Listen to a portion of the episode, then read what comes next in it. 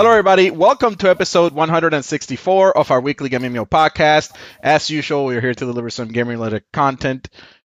I didn't update that, but whatever. We'll move on, right? So we're back to doing news and discussions in the form of a three-course meal, right? So I'm one of your hosts, Manny, and I'm here with Eric. Hey, everyone. Mika. Hello. And Joe. What is up, my gamers? Yes, sister won't pick up the phone. Yeah, man. Let's shun him. Talk about calling him out. That was just initial hits. Come on. We tried. So he's MIA. Instead of doing, it feels like a press conference where you're like, don't say anything about this, and the first thing is like, this happened. No, you don't do that. That's what I was gonna say. Going, Manny, go ahead. Instead of doing our predictions, which was our plan, I think we said that last week. We're not doing that. We're going to wait for him to show up. We're just going to talk about the holiday break. What happened during the holiday break? Recent news. Or mostly recent news. And or what we played or whatever we want to talk about, right? So that'll be our main course. As always, before that, we start off with the appetizers, which are brief discussions on current game news. Take it away, bro. Alright, for this week's appetizers, we're going to start out with the game that has taken over the gaming world, for lack of a better term, and that is Palworld. This is the recently released, as of less than a week from today.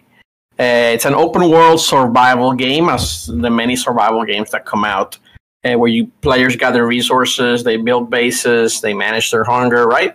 Fight off enemies. And in this case, enemies and allies you can also have a Pokemon element of it. Hey, we'll get to it. No. Hold yourself. Hold it. Not say that. Yes, I can. Say that. Nintendo's gonna come after you. Yes, I can. We let them come. They are. They did. Cannot say that.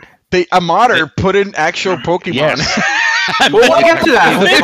That's different, I think. Everybody's jumping. Pal. It's called a pal. Okay. Totally not a Pokemon. The Japanese developer, Pocket Pair. Pocket, you get it? Keep going, Eric. You got it. What's the name of the developer? What's the name of the developer? Pocket Pair. No. The actual name of the big guy. The big guy. Where's the wrong? Never mind. The animals. I'm not gonna go there. Keep going. They're pocket monsters, whatever. He keeps swinging. You know what I'm saying? I'm gonna keep swinging all day.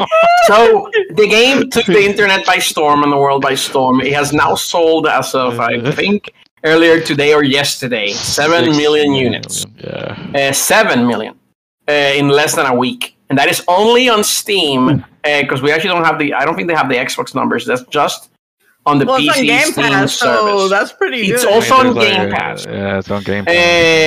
And according to this, it is the most consecutive played game in the history of Steam.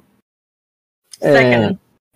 No, number one. I got number one. No. Okay, yeah. I thought it was second. No, it's still second, I believe. I think it was second. Yeah, so 2 million concurrent players. Yeah, but I think I'll look it up real quick. But I think CS:GO has I saw it was number 3 million. I thought it was still number two. However, it's the most paid game, game that you have to pay for. That's that insane, though. Yeah, by a mile though. Then, but paid game. Then, thank you. Yeah. That's so the highest is PUBG with 3.2 million players. It's still far from that. I know that as part of a test, you basically how can we make this sentence true? And if you add paid to that sentence, it's true. Yeah. So Manny, go ahead. Anyway, I said I was gonna. It's this PUBG. PUBG was perfect. So either way, it's one of the most successful games. Basically, launches in a while, and 7 million copies is nothing to sneeze as far as you mentioned. On top of being on Game Pass already, how many people are actually playing it on Game Pass? You know what I mean? And only on Xbox and PC. By the way, this is not on PlayStation or Nintendo or any other platform. It's just on Steam. or is it Microsoft PC Store, right? Which is the Xbox PC Store, and then the Xbox Game Pass. And it's on Game Pass, which means if you have an Xbox and you have that subscription, you get to play these games. I played it on the Xbox. And there are actually even different versions on the... There's different patches. There's different bases of the game. Patches. Yeah. Yeah. Correct. So the game exploded. People have been playing it. There's also been a lot of accusations of things wrong with the game. That's when we get to Nintendo and the word that apparently I can't say anymore, like Voldemort. Yeah, you can't say that. You can't. You can't say it. PM. Monsters in your pocket. There you go. Can't say it. You got it covered. So it's related to monsters in the pocket. Flip that around. And there's also accusations of them using AI art and things like that. Right? So. Yeah. Go ahead. So no, there's been death threats to the publisher from like diehard Pokemon fans too. And diehard Pokemon fans will get death threats because they changed Pikachu's tail with a heart if it's a female versus normal. Or it's the same thing as Call of Duty players when they patch a gun and they change the vertical drift of the gun by 0.05%, and then they get death threats. People. The bigger their game, unfortunately, the more problematic some fans get or defensive, right? Agreed. So there's calls of plagiarism against the Nintendo and known IP. There's accusations of them using AI art. Because apparently One of the things that I heard from, I think I sent you guys at least a video of it, was that apparently one of the developers that was hired to create the monsters, the pals in this game, Palworld. Apparently, it took him a year to make 100 of them, and I'm like, yeah, that sounds like exactly what Pokemon does. It's true, but they how many cranked out 100 designs in a person? That's true. You mentioned Pokemon that's in the Pokemon company. Yeah, but you don't know. This is one guy. Yeah, obviously, it's gonna be a bigger scale, but. So again, these are reports. I don't know the specifics. We don't go into that level of detail in terms of dissecting people. But so the game exploded. What do you guys think of this? Particularly, I'm gonna ask Jill Vergier. What do you think of the whole game and the plagiarism calls? I mean, there's gonna be comparisons, but the concept of catching monsters is not only for freaking Pokemon. I mean. Shin Megami Tensei has done that before Pokemon even released, if I'm correct, right? I mean, Dragon Quest also does this. Yeah. So this is not, just because there's... I mean, yeah, just the concept of catching monsters or people in this game. I mean, did you hear the new Palworld? I guess they're calling their team. So they gotta enslave them all. Because I don't know if you know, you capture these monsters and you make them do hard labor. That's actually what they do. They have to do hard labor. I'm not kidding. They tend to my farm. They mine rocks and get me like the logs that I need. I don't need to do any of that shit. They fucking correct. So by the way, so that's really the line. The new theme of the game, gotta enslave them all.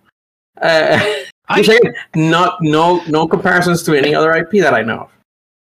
Look, I think this is a unique spin on, monster catching. Unique spin. I'll say that it's a blending of genres. It's its own idea. Right? It's its own idea. It is a blending of genres. I mean, if Pokemon is a genre or Monster Collection is a genre, then it just blends Monster Collection into the survival. Yeah. With guns. Exactly. Yeah, I mean that's the blend. Escape from the survival. Based from what I'm hearing, slavery as well. Is that what you're saying? I mean, that's what they're. Well, that's what Pokemon has always done. Let's be honest.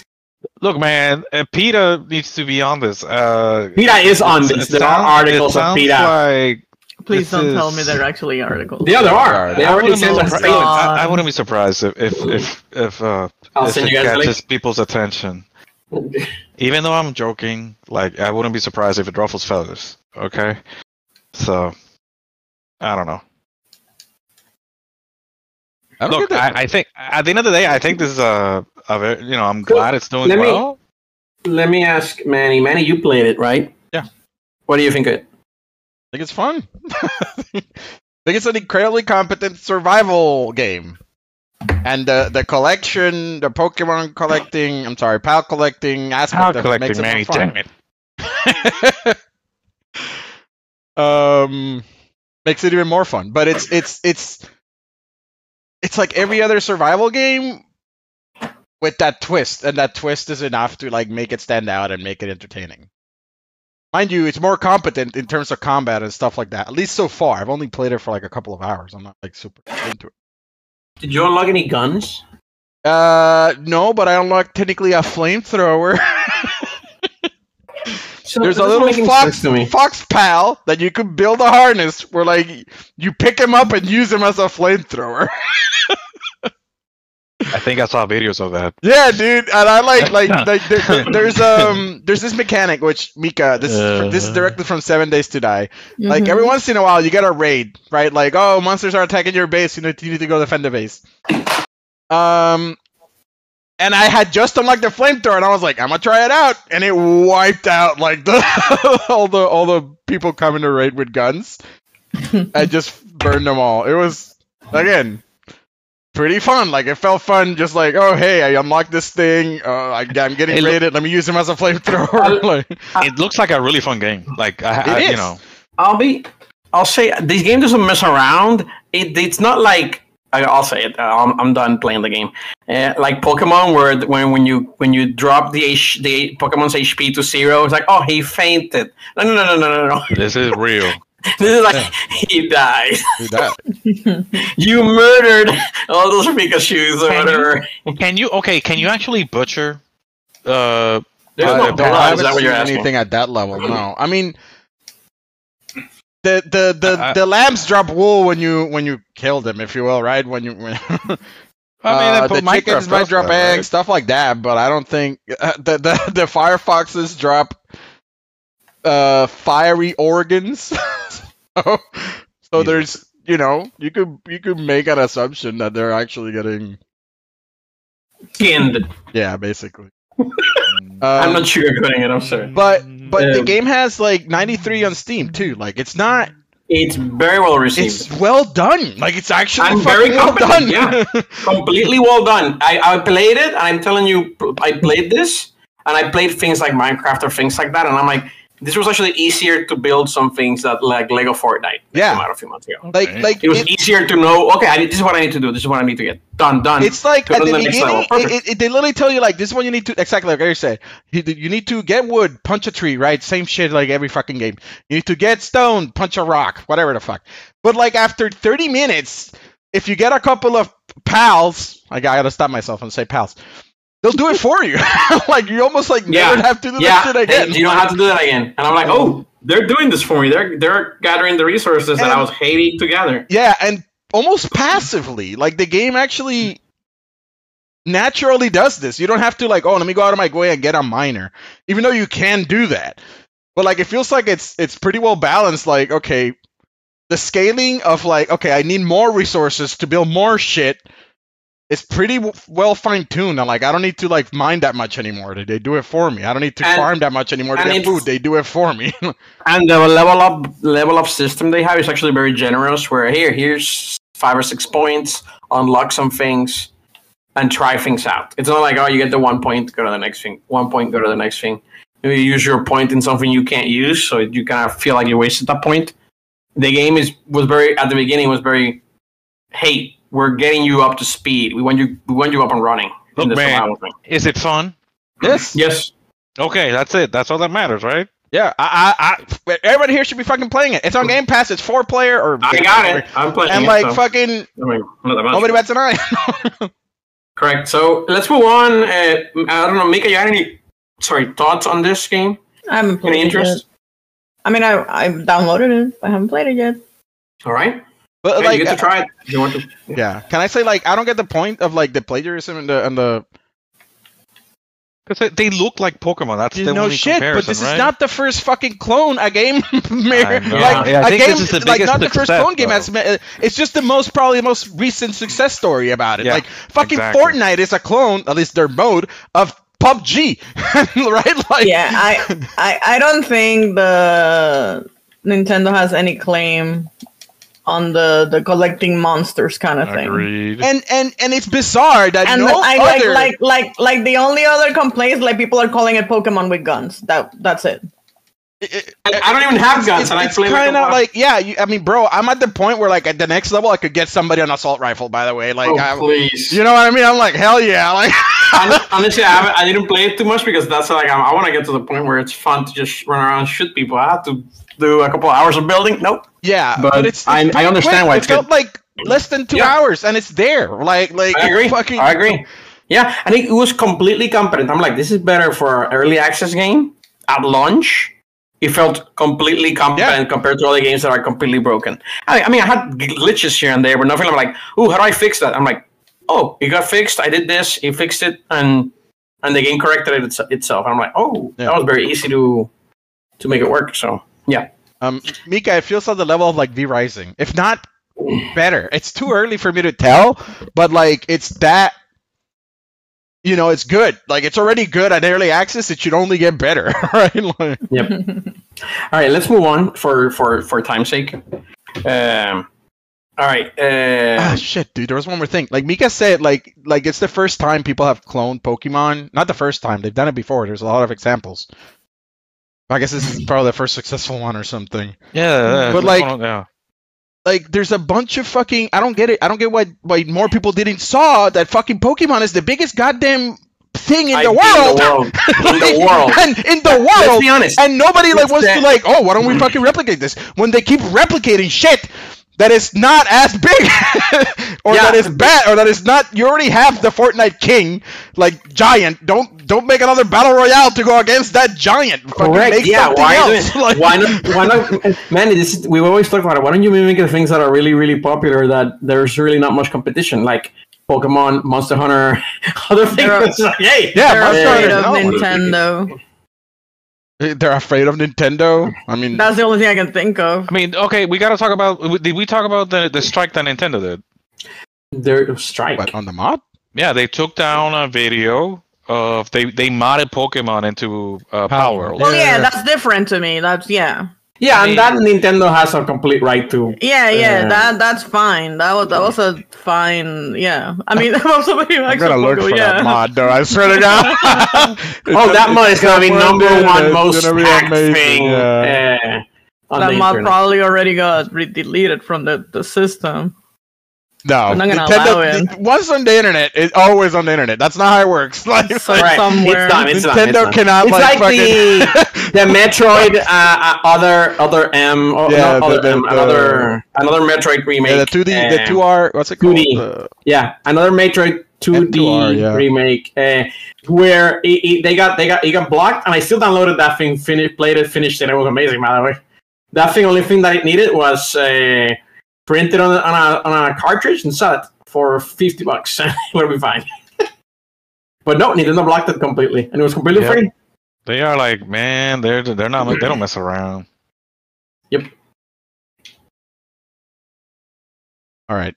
So let's move on now to the next appetizer, and that is we're going to talk about the news and announcements and just showcases from the Xbox Developer Direct. That was, I think, last week, right? They showed up a couple of games. They actually do this at the beginning of the year now. It's done 2-3 times in a row now. It was last year the first time they did it. I feel like they've done it before, but not as big or as like high. Correct. The last 2 years have been really big. Yeah. They never put like the production value that they put the last 2 years. You know what I mean? Like, hey, let's make this our little direct. Nintendo Direct, whatever. Yeah, and they've done a very good job at them because they actually gave them a lot of time to present the particular games from the developers. Yep. So with that, let's talk about the different things that we saw from them. And we'll go real quick with what we saw. We can actually probably start with the first thing they showed about. We finally saw deeper gameplay. Or at least we saw the gameplay for the first time then. We saw Avowed. It's coming out fall 2024, so later this year. And by the way, this is a constant of the showcase was these are all games coming out this year for Xbox. So I thought that was great because it really shows, oh, this is what Xbox has in 2024. And I thought it was a great lineup, but that's just me. We showed Avowed. They showed a first-person RPG gameplay, right? Basically a light Skyrim, but with new graphics and a bunch of other stuff. It looks incredibly like colorful and vivid. And I like that, by the way. I felt that it was very refreshing, and I'm like, we don't get many games at this level of what Gilbert calls AAA standard of quality. It's literally like art. You know what I mean? Like fucking these scenes, these passages and stuff like that are they're some artists actually went in there and worked on that shit for a long time. Yeah, and again, the art, I mean, I'm looking forward to it. I played Outer Worlds. I thought it was very fun to play that game and refreshing. I mean, it's not like, oh my God, it's the next Fallout or anything like that, but I'm like, it doesn't have to be. It can be its own thing. I really, really enjoyed myself time, but I even played the DLC for that game. And that was really good. So I'm looking forward to Avowed. Any other thoughts on this, on the gameplay particularly, Gilbert or Mika? I'll say something. People need to stop comparing this to Skyrim. This and let the developers make their own vision of what they want to do. Yes, we need to stop comparing games to existing IPs that it's like, it's not like X, so it sucks. I'm exactly. I'll agree, what the fuck, but my problem is also they made it look like Skyrim, like combat-wise. It looks like fucking Skyrim. It looks like Elder Scrolls. Like, I mean, I get that it looks like it, but it's its own game. It's its own thing. Like, you shouldn't be putting expectations already because of that. And we shouldn't expect it to be that big as Skyrim. Like, Skyrim is a once-in-a-generation kind of huge, crazy game that I really have no idea how Bethesda's going to keep follow that up. I don't think they will. I don't think they can. Yeah. Look at the Starfield. Like, they tried, and it's like, look how quickly people can be like, oh, you didn't give me Skyrim in space, so fail. I feel that's how people kind of... It's not realistic. You know, I mean, I'm like, really realistic, dude? I feel like there were two complaints. One, it's not exactly like Skyrim, and the other one's like the design is too antiquated for nowadays, which is then maybe too much like Skyrim. So, anyways, but yeah, that's all I have to say. So I was completely sold on about, but I'm also been looking forward to this game for a while actually, because I would like it to be like, oh my God, can I get a Skyrim game? But it's not like a 60-hour thing. Can it be just smaller? more streamlined, more thing. And I'm like, I think like this is it. This is exactly what I asked for. Like 6 years ago, because Skyrim is so old now. We forget. Yeah. I will any say, other? Go ahead. The combat wasn't like it looked kind of dull to me. Like almost like nothing pulled me. I mean, I liked it because it's the first. The problem is that I also played Starfield, for example, and I'm okay with that combat. I mean, Starfield looked more impactful than this one. This one definitely, like, maybe if I tell myself it's an RPG with RPG elements, but like, I'm conflicted because it looks like an RPG combat, or like, rather, it feels like an RPG combat, but it looks like they're trying to do more than that. I don't know. Can I give you a game that kind of reminds me of? Reminds me of a game called Dark Messiah. Motherfucker, that is a 14-year-old game or whatever. Yeah, my is it Dungeons and Dragons? Or it's Madam Magic. Madam Magic. Madam Magic, correct. And I'm like, oh, it reminds me of it somehow. But that is a fucking 14-year-old game. I'm gonna look it up. You keep talking. It is. It's an early 360 game. Don't get me wrong. All right, sorry. Let's move on. We got other things to talk about. I did not know that. I own it on Steam. It came out in 2006. 18 years. 2006, correct? Again, it's not bad. It's just like it's what it is. But I'm just saying that's what the combat feels like. I'm like, motherfucker, get. No, I need to play it. I need a combat designer. Well, what do you think more exciting? So I'll no because I'll judge that Skyrim combat is extremely big and dumb and crappy. But that's what I'm saying. That's what I'm saying. It looks like Skyrim's combat. Skyrim's combat is in the fucking Dark Ages, dude. Wait, we've been playing Dark Souls for decades now. You wanted to make it a Call of Duty-ish combat, or what combat do you want? Like Witcher is the ones that have really evolved and just like combat make it so like you got potions, you got this, you got Witcher's that. Like bare minimum. You know what I mean? Like you have a dodge roll. Like, I don't know. Yeah, all right, let's move on. And we have other things. We'll talk more about this probably in the Fast Story Money. We need to move us on, but I am looking forward to it. At least I found it very interesting. All right, let's move on to the next ones real quick. This one will probably be a little bit faster. We finally got a date for Senua's Saga Hellblade 2. What do you think, particularly Gilbert? I think you're a fan of this, no? This game, the first one, anymore. Or no? Not anymore. This is what I'm asking. That's how I'm trying to put him into the. What happened? Explain. I just feel like Microsoft can do a better job at marketing their stuff. That's all I'm saying. I feel like, I'm expecting a good AAA experience. Well. That's AAA level experience. Like why are you not? Did you not see the presentation where they cut out the audio and the graphics and the psychological things? Why are they selling it $50? What's the problem? Are you complaining? Why not? Are you complaining that you want it to be more expensive? Here's the thing, like even like that type of pricing is gonna have an influence on game journalists putting a review score on this. Oh, so if games like Hades got crashed or anything because they were cheaper?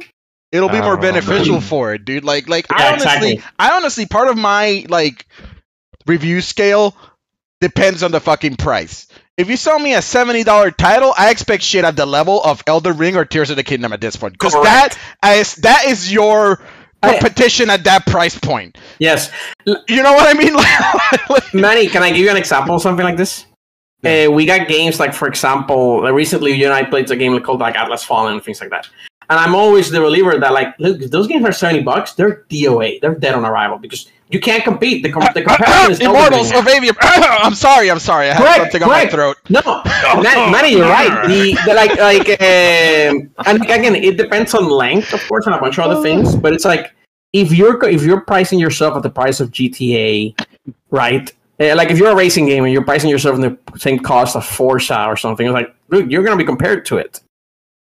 And so I think it's outstanding for them to do this, at least for $50, because first of all, it's good for the consumer. Second of all, they know what they're doing. Instead of bloating a game and making it 20 hours of boring, if you can make a good 8-hour campaign, that sounds like what they're doing. I'm completely on board because I've been playing the first one. And again, it has a lot of issues, but that game was like a little budget game at the time. Yeah, if you think about it, $20-$30. It wasn't expensive. So, Jibber, what were your thoughts on it? Then? Look, I hope. I just hope it's a good game. I hope it comes out and it's like a freaking 10. Okay, that's what I'm hoping it is. You draft it. Is that why you wanted to be a 10? Because you drafted? I wanted to be a 10, just like that 90 we have on Like a Dragon already. I can't believe you picked that over Tekken. What the fuck is wrong with you, dude? You gotta understand. I saw the videos of it, and I was like, oh my freaking god! All the stuff that you can do in this game, it looks incredible. And I wasn't wrong. It got a 90 on Metacritic. We're getting ahead of ourselves. I actually had that. Yeah, let's move on from this. Either way, we didn't mention. It's also digital only, right? So that's probably $10. $10 immediately is probably digital only. The other 10 is probably like. Remember when we talked about making digital games only, and the games will go back down in price? Obviously, that's never going to happen. But if you get games like this, okay. The first couple of games have to do it because it's like you cannot defend it otherwise. But as soon as Madden goes like, we're going to go digital only. Well, like Alan Wake 2 came out. It was digital only and it got outstanding reviews, considered one of the best games of the year. So that didn't affect it at all. It didn't affect the criticism of the game at all. The sales, but the sales could have. I bought that game. I don't think they've revealed the sales numbers. Yeah, but it was cheaper. So again, that doesn't mean quality of a game. But we need to wait and see. I agree with Gilbert's cautiousness. I just don't agree with the this is bad for Hellblade 2. Sorry, Jim. No, I mean it's fine. It's fine. I hope it's a freaking 10. Yeah, because guess what? Xbox needs this. Okay, that's the reality. All right, let's move on to the next thing. Let's talk about them this quick. I'm actually not gonna cover these ones too much. We got a little bit of a sneak at the Visions of Mana because that was not expected as part of the developers direct. They brought that out. They showed a pretty good quantity. I mean, gameplay of it, which tells me the game is pretty far along. Yeah, and it's coming out supposedly in summer of 2024 or something. Yeah. It looks coming out better than their trailer. I don't know. It showed up better on their fucking trailer. Nice. It looked real nice. Honestly, I'm not gonna complain. It actually the game sold me a little on it. It's like a fun little. Action JRPG. Is it coming to Game Pass? I put the J? Yep. Unlikely. They never said it. Probably. Actually, they didn't say it. I was almost anticipating because they had it in this direct, and I'm like, is that a little Game Pass hint? I don't know. Well, hey, who knows? Either way, that'll be fucking Xbox gets Visions of Mana, PlayStation gets Final Fantasy. That's kind of skewed. Yeah, exactly. It's it. Yeah, that's fair. That's completely fair. That was a joke. All right, let's move on. I'm gonna skip over Ara: History Untold because I'm pretty sure nobody here is that hardcore of a strategy game, like me. So I'm gonna skip this one. Looks good. Not our style. Not our type. But it looks like Civ 7 or whatever the fuck they're at. Civilization. Yep. Next, finally, they showed. Then we're going to go straight to the last one. They showed Indiana Jones, and the Great Circle. Now it's called. Is Troy Baker doing the voice or something? Yes, I think he's the voice of Indiana Jones, right? Okay. Yeah. No, I think he is. Yeah. So with that up, what? No, I'm sorry, people are talking. Indiana Jones and the Great Circle. We actually got a good look at the game. The game's coming out in 2024. The developer is Machine Games, the creators of the Wolfenstein games recently, right? And obviously, it's first person with a mix of third person for some of the events. And basically, that's it. I honestly thought it looked great. I was super sold when I saw this. Yeah, I'm with you. I was super sold. I would have bought it this day one almost kind of thing. Because first of all, I like Machine Games. I've never bought a game from them that it's like, oh, they didn't like this. Like every single game that I buy from them, like the full Wolfenstein, it's like Manny, Youngblood. What's up, Manny? Youngblood is bad, but the Youngblood one, yeah. I didn't buy that one. I said buy. And the VR game is also kind of meh. You gotta read between the lines. I'm doing the truth or false. He probably bought one game. Yeah. He probably just went like Wolfenstein and that's it. Like, that one's good. Hey, the statement is still applies. It's the true statement. Yeah, bro, I agree with you. I thought it looked fun. It'll be interesting how they balance the whip and everything into it, but it looked like it has a mix of stealth, a mix of action, a mix of puzzles, and it's like, yeah. Yeah, it looks like it has a lot of puzzles and some good stealth stuff, so I'm like, oh, this will be fun to play if done well. Because really, because the combat, they already nailed combat in terms of our first-person perspective. Yep. And then you put a fun story. I mean, Indiana Jones is fun as it gets for a video game. Exactly, and it's just I'm in. I did not find much to complain about. Yep. Mika, did you saw Indiana Jones trailer? No. All right, never mind. Do you want to comment on it anyway? Sorry.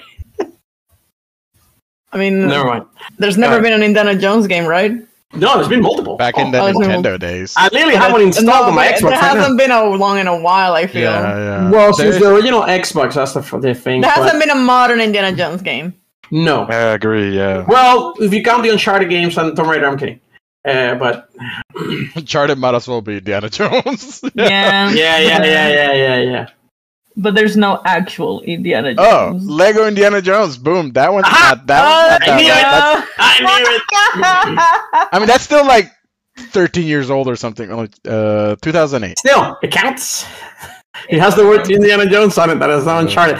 I did see, I want to talk about and Mika, you're going to help me with this. People's reaction that it was first person shocked a lot of fans because apparently they expected Uncharted, which is based on Indiana Jones. And now Indiana Jones is not like Uncharted. And I'm like, wait. People are mad at this? But apparently they are. People don't. People, oh God. I don't think there's any reason to be mad. Exactly. Thank you. Fucking stupid. People criticize everything, man. Yeah, they just... so I actually, after the PlayStation, I guess fans died down. Because it's an Xbox exclusive, by the way. So yeah, I think this looks great. Let's talk about the overall. Then I think overall that's basically what Xbox is showing for this year. What do you? I'm actually pretty pumped by what they showed. This is all 2024 games, by the way. So that's basically gonna be their library for this year for the Xbox, and I thought that was great. Any other final thoughts on this? Otherwise, we can move on to the next one. I guess this is gonna be their. I'm gonna take it. It's gonna be their marketing strategy moving forward, because they didn't put any of these trailers in the Game Awards that normally has more eyes. True. So and it's like a month apart, a month with holidays apart. Yep. I'm pretty sure they could have put something together if they really wanted to for that. I think they did a really good job of just being like, hey, this is our showcase. Hold all the good stuff and all the presentations and all the explanation for this show. So like I just think it tells me like their marketing strategy from now on. It's like we're just gonna do our own directs, right? Like our own E3 showcase. Yep. You know, fuck. E3 is dead, so yeah. Good job by them. All right. With that, if there are no other comments, we'll go to the next topic. Yeah. Not here. Play. All right. Let's talk about our third appetizer for this week. We're gonna talk about Ubisoft executives making comments, and you know how it goes from there. Because we never started a sentence with that and saying like, "Oh, this is gonna be good." So apparently, Ubisoft's director of subscriptions, which apparently there is such a thing. And imagine him saying something different than this. Basically said that gamers need to start, and I quote, feeling comfortable, end quote, with not owning their games, the games that they're playing. It took them out of context, though. So yeah, so basically one of the things that he said, and he's got an interview where I think he talked to Game Industry Biz or something. I don't have the quote here in front of me. Yeah. But one of the quotes was, he stated, one of the things we saw is that gamers are used to, like DVDs, having and owning their games. And that's a consumer shift that needs to happen. So he's talking about basically the shift to just subscribing to something, not owning it, consuming it, and then moving on. That's an interesting take. They also, during this time, actually a few weeks back, Ubisoft changed their subscription model so that they now have like a plus, multiple tiers of their subscription, just like every subscription on Earth. I have no idea how regular people keep track of all this. Oh, I'm subscribed to X, but it's the ad tier. I'm subscribed to Y, but it's the premium version, but it doesn't have four. It's so complicated. And we have subscriptions for everything. You have a car, you want heated seats, subscribe to BMW, whatever. We've gotten to a really bad spot, by the way. So let's talk about the car shit is kind of crazy. God, it's crazy. But hey, I know people that do it, by the way. So, so let's talk about Ubisoft. These comments these weren't taken too well online, at least from the circles that I went through. But obviously, those are also people that are like, I want to own my games. I don't need to buy games. I don't need subscriptions. And my first reaction to them is like, so you still buy DVDs? All right. Right? How do you get movies and music? Oh, that's different. And that's a passive entertainment. Gaming is an active entertainment. And I'm like, okay, I can see some sort of argument there, but still... I can definitely see subscriptions. I'll say if you include indies, most games nowadays don't even have a fucking physical. Correct. You don't own any of the games you buy on Steam. Yeah. You own the license to play it. Yeah, our first appetizer for this week was a game called Palworld. Exactly. Is that game physical? Yay or nay? No. Exactly. 7 million people have bought it, quote unquote. But did they buy? Did they buy the rights to play that game by buying a license, right? Yeah. And I actually put that here in the document if you guys want to read about it a little bit more. Where obviously subscriptions are its own thing.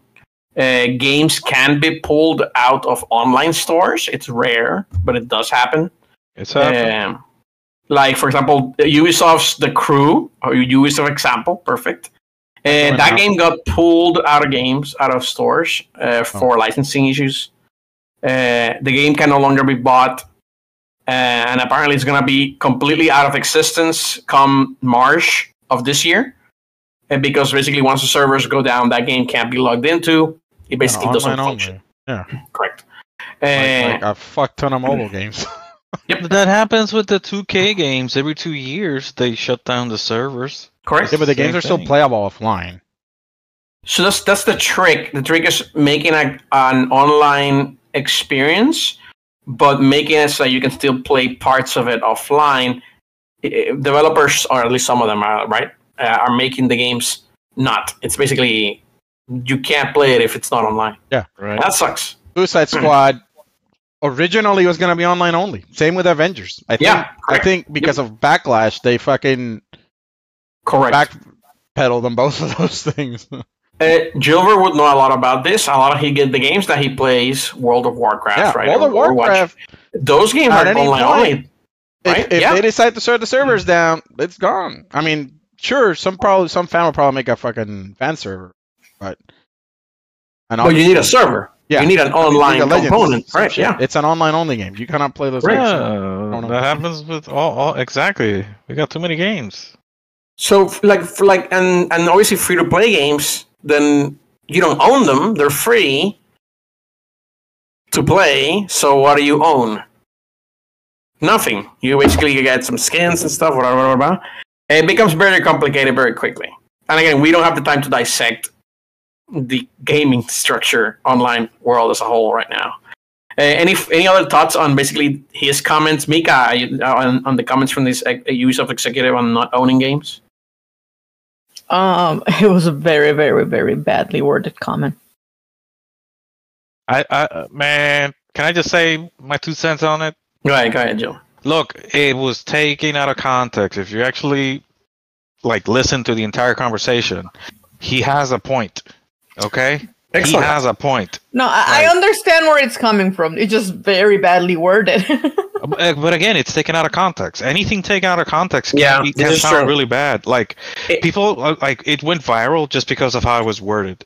Exactly. It was very badly worded. But this happened a lot with the leaked documents that Microsoft put online when they did a PDF when they were doing the lawsuit with the Sony, the whole Sony Activision Blizzard acquisition, where there were emails where Phil Spencer saying he wants to buy PlayStation or Nintendo and people just ran with it, and it's like, dude, it's a sentence on a wishful thinking. Yeah, if I write my wishful thinking, I want to own the world. The next one's like, this person wants to own the world. How dare he? And I'm like, of course. It's a wishful thinking. So I'm not going for it. It brings clicks. That's all they give. Yeah, so it brings clicks. I agree with Jill over that. Some of these things can be taken. And he is saying that people need to start getting comfortable with the idea of subscriptions for games. Yeah, I mean, look at Game Pass. It's the same thing. But people are still not comfortable that much anyway. Even if in our own little group, let's be honest, there's a great value there. that none of us are taking full advantage of, because we still buy games.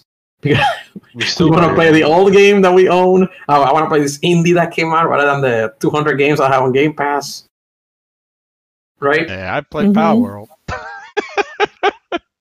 It's same. I'm just saying that it happens.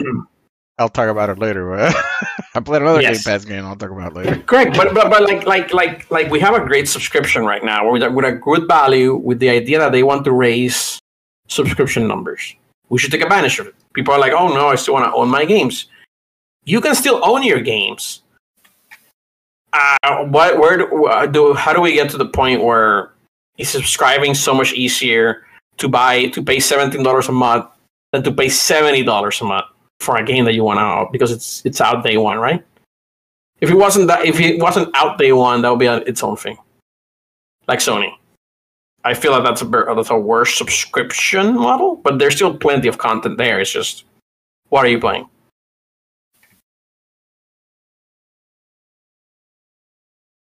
I feel like I'm alone here. No. I'm gonna move on. I think we're all thinking, yeah, but it's like the brain. We're thinking about it. And we want to talk about our brain. It's like, what else? I haven't seen the interview. I agree. Poor words. Probably very sensible subject. Poorly chosen words. On the guys, I know I don't own 90% of the games I play. Technically speaking, I don't own any of them. Fucking, they're all. I own a license to play them. I don't own shit. Exactly. Correct. But guess what? You don't own the physical ones. People are like, "Oh, I want to buy physical games," and I'm like, you don't own that. You don't own the content of disc. You own the right to use that disc to play the. It's like music DVDs. You buy the music. It's like, "Oh, I own this music," and I'm like, you own the disc. The music is owned by the creator. You have the right to listen to it, kind of thing. It gets complicated, right? But. I don't think it's a big deal. I think he was just talking about the shift towards subscription services. That's it. That's what he was talking about.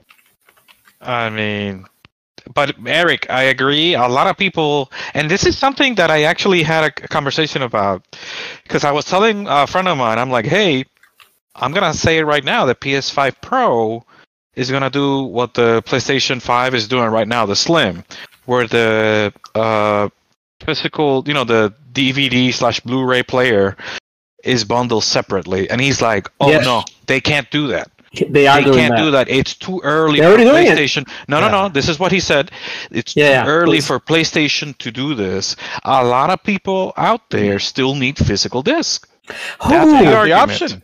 I'm sorry. In the states, this is his argument. In the states, yes, you have the internet. However, if you go to other places, other countries, you might not have the internet. You might need physical still. So that was his argument. Okay, the argument, but his argument. I feel like his argument. I'm arguing with somebody that's not here. I feel like that argument sounds like everybody has a right to play these games, and I'm like, no. You if you don't have the internet, you can't play games online, right? So a game having a physical. We talked about digital only releases versus physical just now. Man, you want to talk about badly worded? That sounds bad. What? You don't have a right to play the game because correct. Well, that is the true statement. That's why they charge you money. That's why piracy is wrong, right? Some people think, "Oh, I want to play this game. I don't want to pay for it. I'm gonna just." Pirate it. So it's wrong, regardless of what you want to think a company does. The next GTA sells for, they decide to put $100. $100 for the retail price. No, right? And you're like, oh, that's an expensive game. I deserve to play it. A lot of people will be like, oh no. I'm like, you don't. You either pay their money or not, right? What they're asking for. You should let them fail if that's what you think. But most people don't do that. It's the old Call of Duty with the dedicated servers on Steam boycott. This has been going on for 20 years now. Gamers say we want X and we will not play X game unless you give us X. X comes out without said demand and 80% of them still play it. and buy it. So gamers talk a lot like, oh, we need games to have all what were we talking about? We need to own all the games. We need to have all physical games for. I'm like, why? Exactly. Most games now in the world are not digital. Most big titles, League of Legends, is not physical. Are not physical. Are digital. Correct. So are we boycotting? Is anybody boycotting League of Legends because they don't have a physical release and I can't buy it if I'm in the middle of Arkansas, in the middle of nowhere with no internet? Guess what? I can't play League of Legends anyway. Man, all I'll say is I played MMOs for years. I'm used to playing. Correct, but I'm just arguing your again.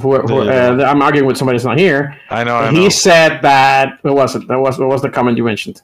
He said that for somebody deserves to have a game. PlayStation can't go digital only. Yeah, they can't because digital only because people still are buying physical out there, and we don't have the numbers. I don't know how much physical versus versus. Eric, I know the shift is going towards digital. I know. No, but that argument comes from people deserve physical releases for the people that don't have digital. Right, online internet. And I'm like, wait a minute. We've done that for years to you. If you have a PC, you basically haven't been able to play video games in 15, 20 years. So it's not Nintendo, PlayStation doing it. Like Steam did it 15, 20 years ago. Yeah, that's part of the argument. Well, that's my argument. My argument is it's not new. He's saying Sony should not do it. It doesn't matter if PC, because they're losing on a market there. That's what he's saying. Yeah, but that market is probably like a 1%-er. You know? Correct. But here's the thing: we don't know how many people. We don't know. Sony does, and Sony made the decision. I was gonna save these costs per this drive. So, but that I sell. We don't know. We don't know how many people Steam lost by going digital. 20, 25 years or whatever. I don't know how old Steam is. Right? We don't know how many people they lost. How many people still hate Steam for that decision that they abandoned physical games? Yeah, it's too late. I haven't seen that argument in like it's like not forever, Steam, right? That Steam wasn't the one doing that. It was the publishers who went physical. No, Steam was one of the first digital only storefronts. Yeah, PCs is that's different. Correct, but Steam. They have physical games. I remember having physical. Yeah, but that's not Steam. Is the big. Well, that's what I'm saying. When Steam was announced, was there an outrage like, "Oh my God, I'm not going to be able to buy my physical discs"? You're telling me how to download them? Remember, this is like during PlayStation 1 era or whatever, PlayStation 2. Right? Or imagine it. 360. That's what I'm saying. It's like this already happened. This happened 10, 15 years ago. We just think Xbox, Nintendo, and PlayStation can't do it. And I'm like, why not? Everybody else did. I don't know. You know, it's interesting. I agree, and I think that they are gonna go that route of. They already did. For the PS5 Pro, for the PS5 already Pro. Did this little fucking PS5 doesn't have a disc drive. Yeah, my PS5 doesn't have a disc drive. For the Pro, for the my Xbox Series S doesn't have a disc drive. This is Sony. Yeah. I'm sticking with Sony. I agree that they are gonna go that route. Yes. Yeah. No. I find that that's why. Hey, I wanted to make this a full topic, and you know, somebody said it wasn't worth it. I mean, it sounds like there's enough here for. Sounds like okay, let's move on to the next appetizer because we need to move on. That was fun though. I'm sorry, you triggered me. I'm like, wait. Again, it was not me the one stating it. I'm just talking about this. It's been like a month and a half for me. All right, let's move on to our fourth appetizer, and we're gonna talk about Riot and a bit of restructuring they have been doing in their company.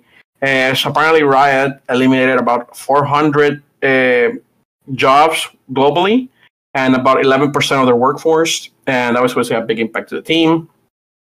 Things like Riot Forge. I don't even know what this is, actually. So, and Legends of Runeterra are gone. Yep. Go ahead, Manny. So 530 rolls, which is 9%, like you said. And then to me, the biggest thing is that Riot Forge. I mean, I don't care that much about Legends of Runeterra, but Runeterra is like a Hearthstone clone, right? Okay. Like everybody copy pasting the this is popular, let's try it. Because it's cheap and it's, make money. From what I heard from a lot of people, it's better than Hearthstone. It's friendlier and for the free to play. That type of stuff. Like, it may be too friendly or something, but it didn't come out first. That is true. That's all you fucking need in this thing. Or to come out second, but do it much better than the first player. Like that. But that's it. Like, that's the only two that you got. I have a movie. Very rarely do you one up that first. I have a movie I'll quote later to explain that, but I think it explains it very well. But keep going. And Riot Forge was like their publishing, I want to say their publishing arm, where they allowed developers, or they reached out to developers like, hey, do you want to use our IP to create a game? And there's games like League of Legends Story, like those types of games, the Ruined King, the Convergence, which is the Echo game, the Song of Nunu, which is, like an RPG, like all those games. That's it. That's what is out, and whatever is in development that hasn't been canceled, which is probably just like Project L and the MMO, because I feel like the MMO has had too long in the cooker. Might be canceled, right? I think there was one announced during the Game Awards. Same thing with Project L. That's been cooking so long. Yeah, and those are too far to cancel at this point. Like, they're promising games. They're they've been in development for a long time. I don't know about the MMO, but Project L in that matter, right? But any other game like that, you're not gonna see another Convergence game. No more Ruined King type games. Song of Nunu 2 is not happening. This is fucking. I'm surprised they're canceling the Legends of Runeterra though. Like, that one is surprising to me. I guess it's not making money. Yeah. And this is and you have a good point where you either have to be first at one of those things or be competent, because at some point, being second, third, fourth place in some of these things is like, it's really not worth it. You're basically fighting this giant juggernaut at this point. It's like Fortnite. I'm like, try to make a battle royale right now. Good luck. Yeah, People keep trying. They keep coming out. They come like Mudley. They just come out and bomb immediately. Yeah, people, like you said, people keep trying. What's the hero shooter? What was the game that came out just before Overwatch? Oh my god, I'm forgetting. Paladin? No, that came out after. No. Eric is like Battleborn. Battleborn. So that one came first, and there's came out like a week before Overwatch or something like that. Yeah. It was, mind you, these two games, maybe there's a world where they coexist, because they are actually different. That Battleborn played more like a MOBA than Overwatch did.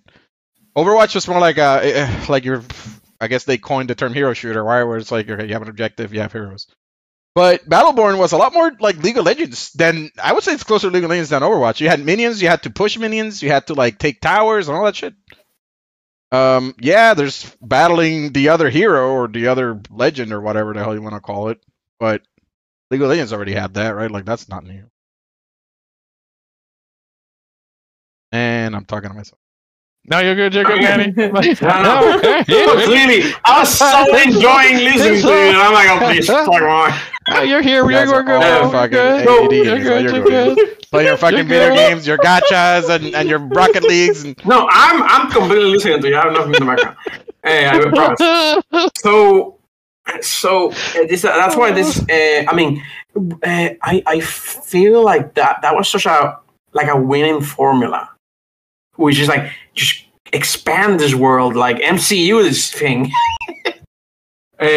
But the games came out, and I didn't even know they came out. It was literally, sometimes you guys just texted me, oh, this game's already out. I think I told Manny, like the recently, that's the little ice. Sorry, I don't know what it's called. I didn't know the game came out. I basically told Manny, and it's like, he's out? And I'm like, yeah, it's already out. It's already, the same thing with Convergence. And it's like, Like, that game looked cool. It still looks cool. I have it on my wish list. Not on my wish list. Not on my wish list. I have it on my wish list. But like, these games came out to like no impact whatsoever, and I'm a League of Legends fucking fan that doesn't like to play League of Legends. So this type of shit should be good for me. I'm their target audience. Yeah. I don't want to play League of Legends. I would play all this all random shit though.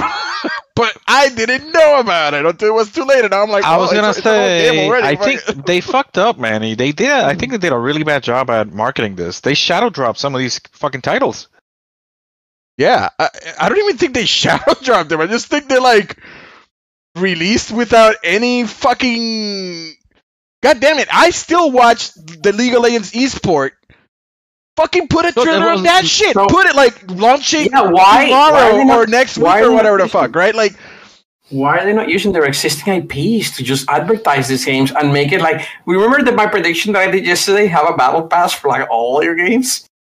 Yes, last week. Why did Riot not do this with all their games? Like, this game comes out, you get a discount if you have the battle pass, and if you play the game, you do it. I don't know, but there's has to be better ways to synergize all this. I think Eric is right on the money. Right on the money. You have enough time to advertise it across your biggest platforms. You're gonna have interest from your fan base, especially. So how hard can it be to advertise your own game under your own company on your existing game? It can't be hard to make an image and pop it and make it like a pop-up when you launch League of Legends. Yeah, how it is. I have a question. How many League of Legends story games are there? Does anyone know? I'm going to say like three right now, but I could be wrong. I would say five. Eric is closer. Mika, you want to take a guess? I already gave you a hint. You already gave me a hint? Yeah. That Eric is closer. No, I was not. Released, Manny? Released? In existence. Or release, whichever one you want. There's one coming out in a month. I'll tell you that much. I'll count that one. Yeah. So six, counting that one. I'm just gonna fucking shortcut to the end. But yeah, like three of them released last year. I didn't fucking. I didn't know. You know what I mean? Like that's a problem. That's a problem for such a big IP. It's a huge problem. And here's the thing: that IP is huge. Let's be honest. That IP should be having. I'm sorry. There should be like movies. Like we saw the TV show for Arcane. God, Arcane. That thing should have been. Why is there not a season 2 immediately ready to go? Well, it could be in development, Derek. It might just take a long time. But it is. There's a teaser. The teaser came out last. Like I was saying, it's like why didn't they trust that they had a good thing? That they had a good. Like contract with a good animation studio and a good story to tell, and like just fucking. Like at some point, you create a product. You have people shadow review it, try it out. That can be independent. That you can sign to whatever NDA, so they can tell you honestly, hey, this is good. Groups. Correct, focus groups. Yeah, somebody has not told them this is good. And even then, sometimes focus groups can be deceiving. You know, I don't know. Sure, but I'm just saying, like, if you make a TV show, you kind of have an idea. If you don't hit while the iron is hot, you're going to lose a lot of potential profits. This happens with movies where a movie comes out, it becomes a huge hit, and they're like, oh, we weren't expecting that to be a hit at all. So the sequel comes out like 5-6 years later, and it semi-bombs. So I can't think of an example right now. And they're like, oh, what happened? And I'm like, you waited a long time. Again, Avatar, I almost could have sworn you the second one was going to fail. So I'm like, it's too long, man. People have forgotten this. But no, that one exploded. And I'm like, oh, really? I was super shocked, by the way. I would have taken that money. I would have taken that bet. Well, it's hard to bet against James Cameron. Second or third most? Well, correct. As the more you wait, the more... Look, there's a bunch of entertainment out there. A bunch. You don't continue on with the what you're trying to give people. Again, not everything has to be infinite, but same thing with games. We talked about games as a service. The main issue they have, they come out and the media is like, oh, what else do you have? And I'm like, oh, we're not ready for anything for another year. I'm like, you're a game as a service, right? I'm like, oh, the game just came out, and I'm like, yeah, it's been a week. we're done. The fans are done. They want more. Surprise. Oh, Halo Infinite? Yeah, well, I mean, but like, that's why Riot has been one of the examples of, here's how you keep something alive. Well, they have had... And they've struggled. The only big success outside of League, to me, from them, has been Valorant. It is. Yeah. That's two. You know how hard it is to hit on two? I know. It's huge. I'm saying they have two. I would have almost sworn, like, oh no, they're, you only get one. Like, yeah, right? Yeah. Like, you only get one. It is. Exactly. I agree. We're in agreement. So that's why Capcom is so impressive. They don't just get one. They get everything. Well, I don't know. Look at Exo Primal. Hey, look at that one. The problem with Capcom is they don't know how to do live service game. They just know how to make good games. There's a difference. Well, yeah, you can't put... that's literally X1 Primal explained. It's a good game, a bad live service. Free-to-play services on a paid product. Can't do it. It's what EA wanted to do with Star Wars. Let's add all the free-to-play things, but let's charge $60 for it, and let's add gambling. Some executive summer was literally, it doesn't matter the same. Like, people are like, I already spent $60. I don't want to spend 10 more on a fucking skin. As opposed to, I played this game for 80 hours. I'll give you $10, $20, right? Like there's some... Correct. So, but you bet somebody at EA one executive at EA was salivating. I'm like, oh my God, I'm making so much money because they're all gonna pay me for everything. And I'm like, somebody was salivating, and they're like, the congressman is calling. By the way, somebody explained to me how 2K works, the NBA 2K games work. Please, dude. Holy shit. Yes, dude. The games are. He's like, 2K is like the worst. I'm just gonna do a quick recap. From what I got, and they were like, you need to spend at least $50 to get to like level 80 to 85 in the game mode. If you're below that, people will not play with you, and it's super grindy, insanely grindy to get your team stats up. You have the game is designed for you to spend money. Period. Like, if you want to go to the 90s, you're going to have to spend like such a crazy amount of time. And this sounds like gacha games. Yeah, it's insane. And it's like every 2 years, all that money you spent on that game, it goes away because the servers go away. Yep. So that's NBA 2K right there. That one of the biggest slaps in the face. And you know the reason why sports games don't go free to play? They fucking have people that pay $60. Exactly. They have so many people that they don't know any better. That sports games are the one thing that they can charge full price, still and put the full on mobile shit out of it. Monetizing model, and it's like, we didn't impact our sales at all because the people that buy them don't know. Designed towards whales. It is completely designed towards whale at this point.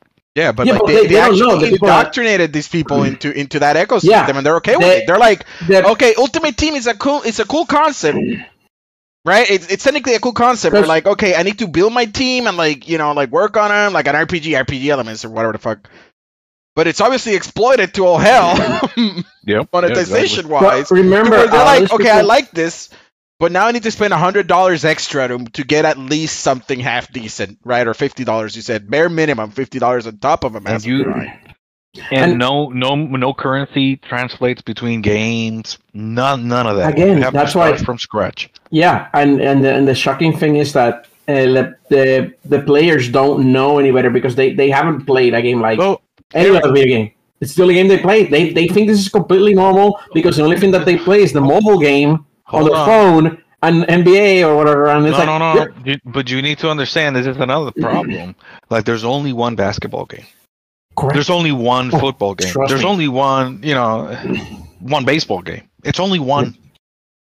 Technically, you can make another baseball game, as you mentioned. You just can't have it licensed by the MLB.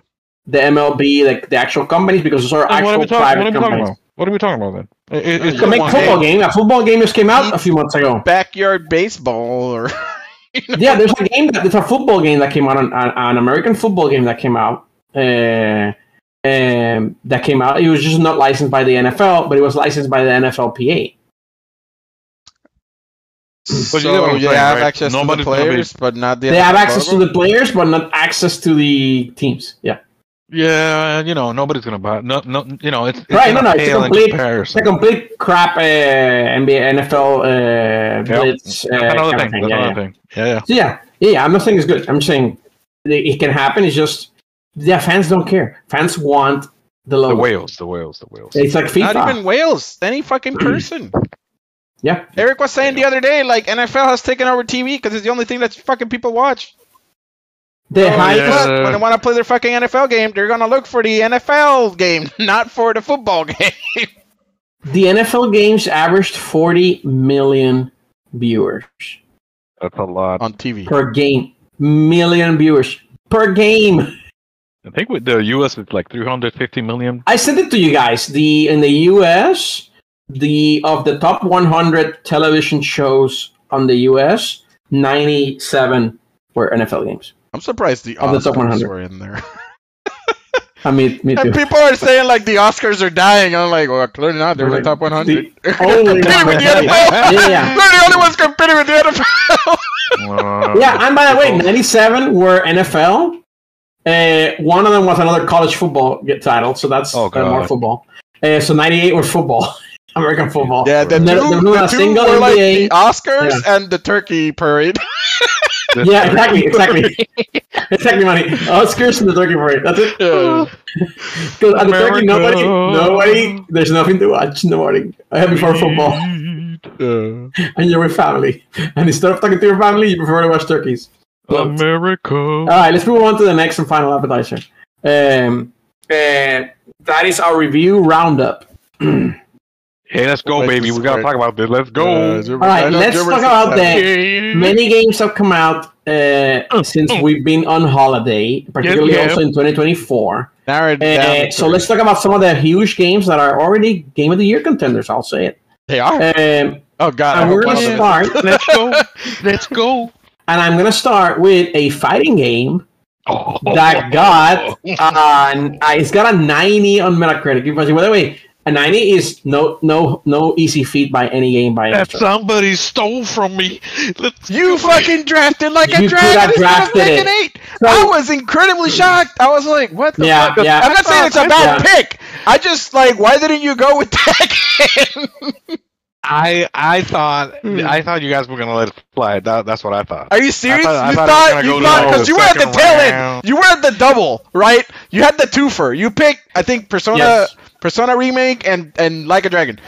Mm-mm. You thought that Tekken 8 was gonna go through another 10 picks before it got I thought so. Or 8 picks or whatever. I would have picked it. I would have picked it because those are high-profile games. They can always review. So I really mentioned like 2 days. You know, like they're coming out. They're like, those are high-value picks. Look, man. So, at the end of the day, I'm happy it's getting its. So let's talk about the reviews. Gilbert, Tekken, did you get it? Tekken? Not Tekken. Tekken? Tekken?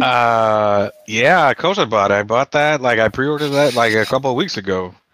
I'm just excited that the reviews are... Yeah, PC. So digital only. Got it. Yeah, digital only. Exactly. That's right. I'm with the times. I mean, so far... Here's the thing about like Tekken. People will complain. People complain about everything. Well, if you go online, people will bitch about anything. Oh, they're taking neutral away. Oh, they're getting rid of defensive options. I'm like, yeah, but get with the times. Like, no game can be the same thing every iteration. I'm all up for offense is the best defense. It's like, dude, just get good. That's it. That's all. As a straight up viewer and not player, I'm just like, get good. Heck yeah. Just get good with the mechanics that they're incorporating. The game looks hella fun. It looks like it's like Manny said, offense is gonna be the best defense, and it's gonna promote like those clashes. So I'm all for it. I'm excited for Tekken 8, and I'm happy it's getting 90s. Potential Game of the Year contender. Yeah, is that you said, right? Yeah, but it came out this year, so early in the year. So that the Game Awards are never gonna pick it, but yeah, never. The real Game Awards will. Okay, we're talking here at the gaming. No, you only get one. Okay, that's right. Where's Caesar? Where's Caesar when we need him? He's not here now. Your defense is down. No, he would have blasted it, like, you know. Yeah, he fighting it. So. You gonna play it tomorrow? Yeah. Although I already preloaded Under Night that just released today. So I got a lot of fighting games, dude, and I'm also practicing Granblue Fantasy. Trying to, because I've never played I didn't play as much the first one. I had it, but I never did, and it's just like I'm learning a brand new game. So it's a lot of fighting games. Yeah, Granblue Fantasy Versus Rising, which is fantastic. Now Under Night just released, and then Tekken comes out Friday. So that's a lot of games right there. Yeah, I'll play it. Don't get me wrong, I'm gonna play it. Absolutely, I'm gonna play it. But it's gonna be interesting how I juggle them. The question is, are you guys gonna play it? Okay, Manny. No, I didn't play Street Fighter 6, and I was more hyped. No, that doesn't matter. Your game has always been Tekken. Can I be honest? I didn't play. I tried to play Mortal Kombat this past weekend. Gross. Okay. I mean, not gross. It's a good game, but if you play it online, I was playing Mortal Kombat X. Or 13 or 11 or whatever. The old ones, just gonna try them. Good. I'm so bad at this game, so I don't know what's going on. I don't know how to block. Mortal Kombat having a dedicated block never sucks. Yeah. You gotta get I was like, I don't know how to do this. No, I'm so bad at these games. I need the games where, you know, it's all about muscle memory. No, but that's the problem. It takes time. That's it. Like, I'm still practicing the fucking combos in Granblue, okay? Like, I suck at the game. I'm not gonna lie. I suck at the game. I bought all the Granblues. I bought all the Under Nights, all the other stuff. I own these things. This is not a... I won't buy them. I buy them all, unfortunately. Unfortunately, I'm not very good at any of them. You just need to get the... It takes a while to get accustomed to the timing and the mechanics and all this shit. It takes time. That's the problem. I lose interest so quick on these games. Unfortunately, it's just a mental thing for me. I even own Marvel's Capcom Infinite.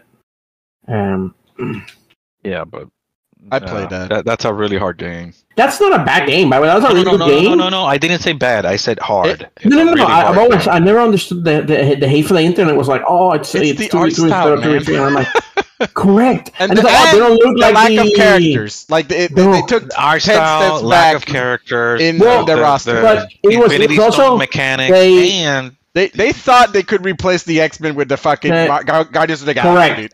The MCU. You are fucking. And the problem is that they copied the MCU characters, but they also didn't take the MCU look. And it's like, you don't look like MCU. Yeah, they look awful. MCU characters, like, I still remember the fucking nightmares that Chong Li gave me, dude. Like, shit, look. Oh my god, really? Way bad, didn't she? No, actual nightmares, but she looked awful. Like, her design, fucking visibly nauseating.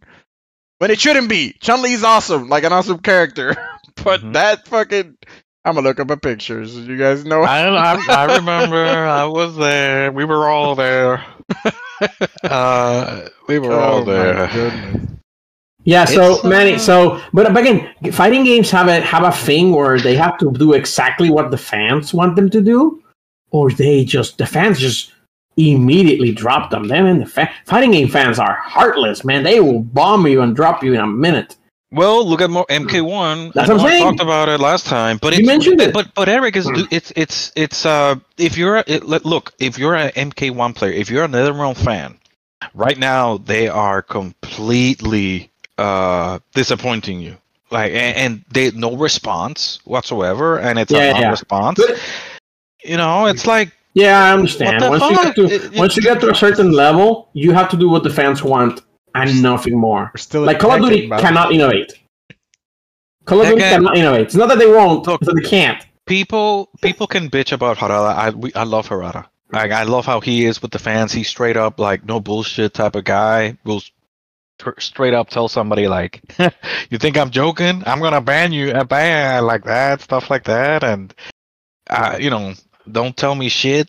You know, he doesn't take shit from fans, and he doesn't even the rollback netcode. When people were asking him, he's like, you have no idea what the fuck rollback netcode means, and he just straight up never said it. And right now the reviewers are like, oh yeah, it plays great, you know, no issues with the netcode. You know, people don't know what they want, and he knows more than us, so he straight up says it how it is. So I don't know. Let's move on to another game, because we have a review roundup. We gotta talk about Like a Dragon, right? Let's talk about that. Yeah, let's talk about Like a Dragon. That is Infinite Wealth. It came out to a 90 on Metacritic. A 90, baby. Also outstanding. From what I saw in the reviews, this game will be right up my alley, because apparently the only complaints were like, the story is sometimes convoluted. And I'm like, oh, perfect. I don't pay attention to that story anyway. This is perfect for me. Yeah, but it's a turn-based game. That's okay. I already own the last one. Did you forget that? But I own the last one. It's like, yeah, I'm close enough. I'm good. I can do it. I mean, I feel like every clip, every teaser, and everything has been like awesome, like fucking shark summon or whatever the fuck.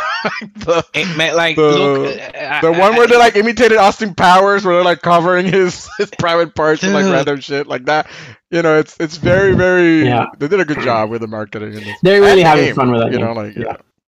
Like, I knew this game was gonna be good. I drafted it first because I knew it was gonna be fucking good. I was like, I looked at everything. Like, this game has so much content. Okay, not just the story, but like all the fucking side quests and stuff you can do in the game. You could tell it was like, this game is gonna be great. So that's the main reason. I think I drafted this game #1, and it was because of that. It just looks great. You had the back-to-back. I don't know which one technically was #1, but I think I picked Like a Dragon first. I mean, we can check. Doesn't matter. It won't fucking matter. Yeah. Let's not dwell too much on it. But any other particular thoughts, or anybody from anything on Like a Dragon? That was my first pick. The second was Senua Hellblade 2. No, I'm just glad it's doing well. I hope it sells well. That's at the end of the day. Like it's a good game. Hopefully it does well sales wise. Wait till it comes on Game Pass. Is it going to? Every Yakuza game has been on Game Pass. So. Yes, that is correct. Yeah. They have a good partnership with Sega.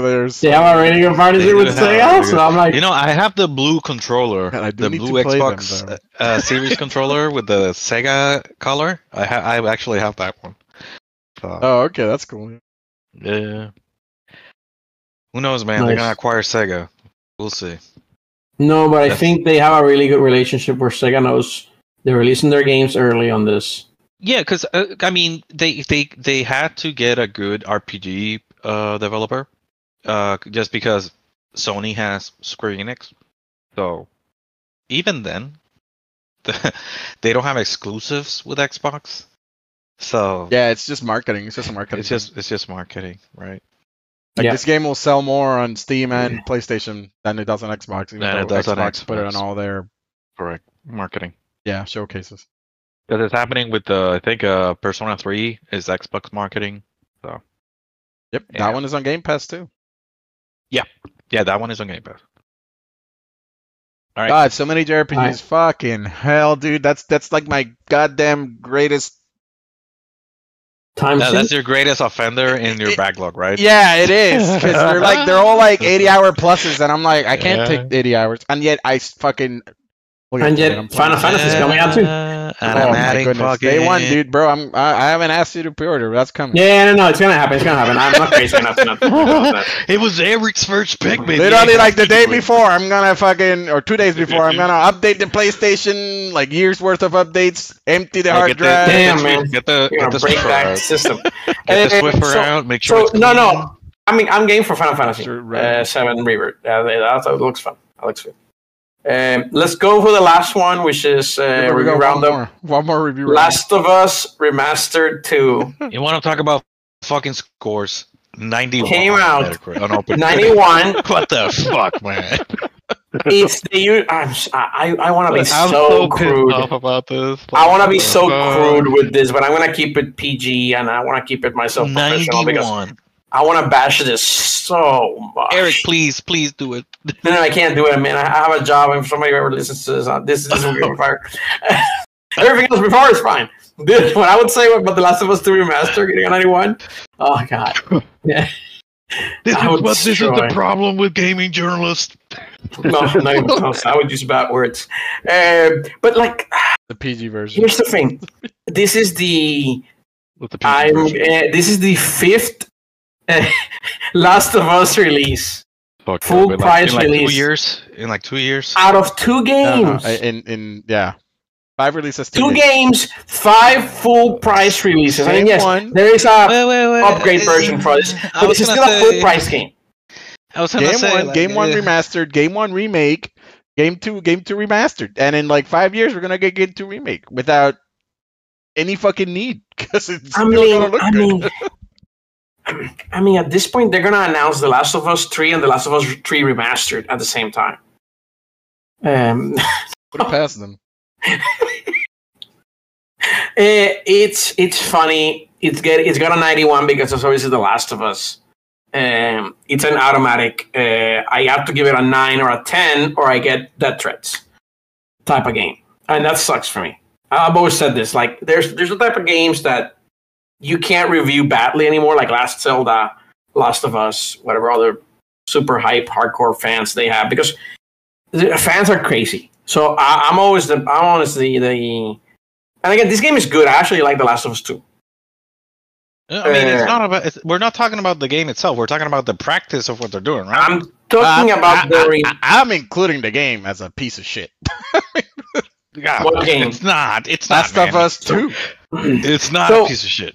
So here's the thing. A lot of people dislike The Last of Us 2. Manny giving an example there. And he still gets high praise from critics. Yeah. Right? Because critics are like, oh, it's all about the story. Oh, I hate the story. Oh, it's all about the game is so good and it's so detailed that I still can't give it a bad score. I'm like, now at this point, it's not about the story, is it? It's about Sony, first party, Naughty Dog, Last of Us. It's an automatic. That's really my concern. I can't prove it. Yeah, I don't have a parallel universe French style. Either way, really hard. It's really hard. I'm just to add real quick, Manny. It's really hard to prove that there's bias with Nintendo and Sony, just based off scores. It is extremely difficult to prove. Well, it's because they have very good points. The reviewers, when you read the reviews, they have excellent points. I can't disagree with them. Every version is different. But man, there is such a sometimes hype about this particular things. Like, again, I mentioned Zelda, I mentioned The Last of Us. It's like, I feel sometimes it's arbitrary. Because all I hear online is like The Last of Us 2 was like the end of the Game of Thrones where people hated it. Yet it still gets super high praise. Like, which is it? Do we hate it or do we give it 10? And apparently we can do both. And there's no reviewer that feels the hate train. Yet all the fans are very happy that they got 10s. Yet all the fans are unhappy with the game. I know I'm being general with all. I don't know what's going on with this. I'm just glad that Palworld came out and just smashed the shit out of it. Discord-wise, yeah. You were gonna say something. I interrupted you. So no, I think the first game is not the first game. Last of Us 2 is not good enough to It's already not a good game. The story is incredibly forced. I think Mika would be here with me. Really think it's a bad game? Really? I think it's a bad story. When the story is the crux of your game, yeah. It's a 7 out of 10, dude. Literally a 7 out of 10 because I cannot deal with that story. The gameplay is not good enough to elevate that to oh, fuck. I don't give a shit about Elden Ring's story because the gameplay is so fucking good that I do not care about the story. I cannot do that with Last of Us. I cannot. The game, it's competent. It's not like Eric says it's shit. I'm like, it's competent. No. I think Last of Us 2 is good. Okay, so it's Last of Us 1 that you hate. I like Last of Us 1. I hate The Last of Us 1. Because with The Last of Us 1, I think the gameplay is, I'm going to say, putrid. I think that gameplay is bad. The gameplay. Yeah. Obviously, the story people liked so much that he gave it a 10. And I'm yeah, like, so in a similar vein... it's unplayable. In a similar vein, let's take that example, right? Like, the gameplay, mediocre. The story is so fucking good. At the time, that I was correct, like, shit, I did not care for the gameplay. It. I love the story. Last of Us 2... I didn't like the gameplay revamp was not like intriguing enough to go like I'm all in, and the story fucking killed it for me. The it's called what ludonarrative dissonance in that game is so fucking absurd. We're like U.S. Ellie kill hundreds of people. We had a whole fucking podcast. Of yes, that. Kill hundreds yes. of people, and like when it comes to like the cutscenes, she's like, oh no, I'm a good person. No. Like, I don't kill anybody. Yes. And like, what the fuck is going on here? Like, I'm literally killing... You guys haven't played... I'm blowing their brains out, you know? Like, Naughty Dog has done this so bad for the last 15 years. And nobody gives them crap for it. Because they Sony first party, it's this title, Uncharted 2 kind of thing. Uncharted 1, 2, and 3. The main character, right? Nathan Drake. Yeah. He goes about like, oh, this person is evil. He killed somebody, and they're like, oh, and I'm like, he killed somebody. I just killed 500 people. yeah, on the way to 500. Yeah. And they're like, oh, you didn't kill them. But I shot him in the head. Yeah, he fell off a cliff because I pushed him off a cliff on purpose. I guarantee you, in the Spider-Man games, I've killed a couple. They do trying to make it seem like you don't kill them, but I know I've killed a couple. You know, like I'm like, no, I'm gonna go, I just dropped that guy from a roof. You didn't have a hard working. Yeah, no, but like you literally see like webs come up out of nowhere, and like I kind of save them, but sometimes that doesn't happen. Or sometimes you like throw a truck on them. I was like, there's no way that dude didn't die. You know? Naughty Dog has had this for years. Yeah. And I've always criticized, and I always understand, but I never see that criticism on the review scores, ever. It's like, oh, the game is so good, the gameplay is so good, in like Uncharted or things like that. And it's like, that I can forgive all that. Even Uncharted 4, he's like, oh, I'm not going to go into spoilers, but like, these things happen to him, they're getting older, they're more mature, they're doing X for family and things like that. And then it's like, all right, next, 20 minutes later. All right, so I killed 40 people. Yeah. Are you okay, bro? And I'm like... And it's like none of it matters. And it's so jarring that it ruins the experience. But even if it had, like, a good story... Right. Look... You know what I mean? And it doesn't. To me, it doesn't have a good story. A lot of that shit is forced. They force you to, like this other girl. I forgot her name. Yeah. Whatever her name was. Abby.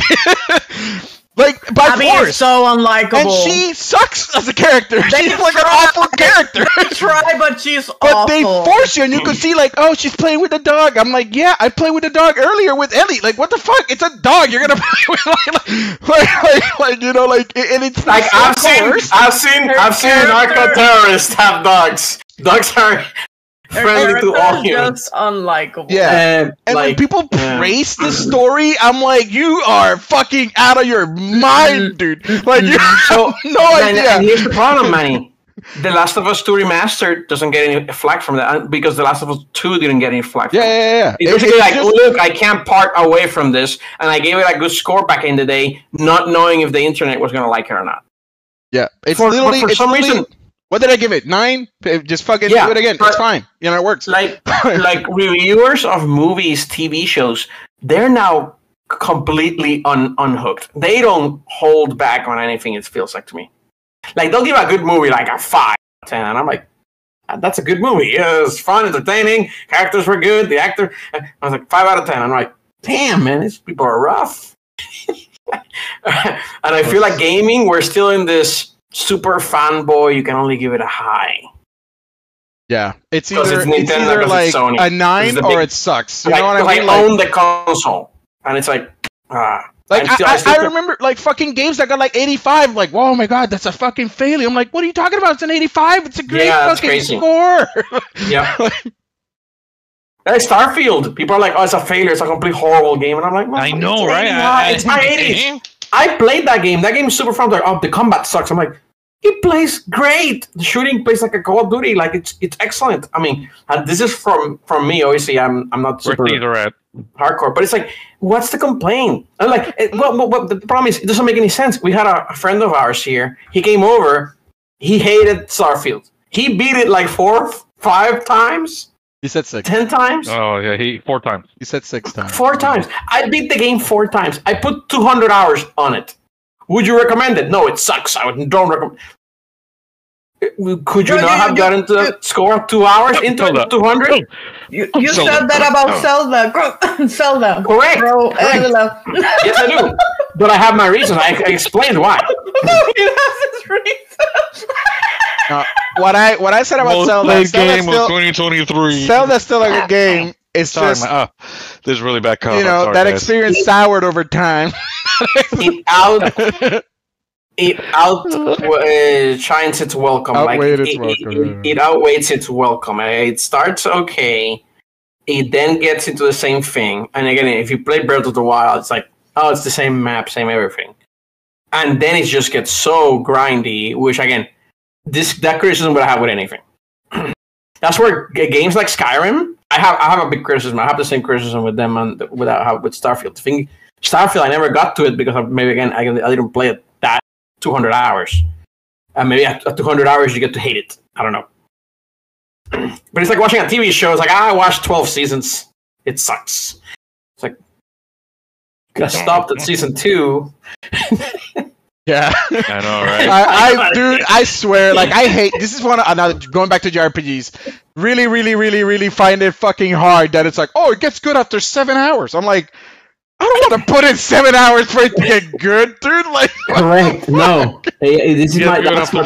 I have a problem I have in a lot of games. Yeah, that's like Jimmer when you tell me it takes a while to get muscle memory. Like, oh, I don't want to get to the point of muscle memory, bro. I don't want to get to the point of muscle memory. Like even like what's that game, that Chrono Trigger, like that came out last year, Sea of Stars, which looks fantastic, and I'm happy of the priest guy. I played it. I was like 30 minutes in, not even 30 minutes, right? I'm like, fuck, this is boring.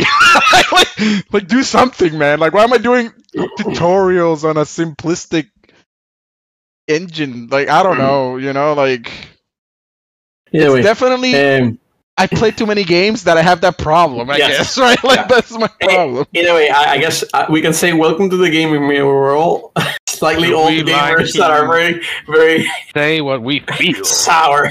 Yeah. We're not that sour. It's a sour meal today. For you to argue out. And, whoops, that's a video. Sorry, Manny. Any final thoughts on this? I think we can maybe wrap up. And we like sourdough bread here. Maybe we don't have time to go to the main topic because we've gone too long. Yeah, we just do the search, and if anything, we're doing the way you play what you're doing. Do it as a dessert. Correct. Save it as a dessert. Okay. Dessert so can we wrap up then our appetizers and our discussions for this week? Any objections with that? That's it. I'd say we're good. Yep. Any other reviews this week or this couple of months that we haven't talked about that anyone wants to cover? We talked about Prince of Persia. There was Apollo Justice Trilogy. It's got an 82. I'll do it real quick. Turnip Boy Robs the Bank got a 78. That's on Game Pass. I don't even know if you guys know what the hell that is. I don't know what that. I don't know what you're talking about. I played the first one. It's kind of Turnip. Yeah, I know. I just haven't played it. Yeah, that's pretty much it. Another Code Recollection, 74. That's again good reviews.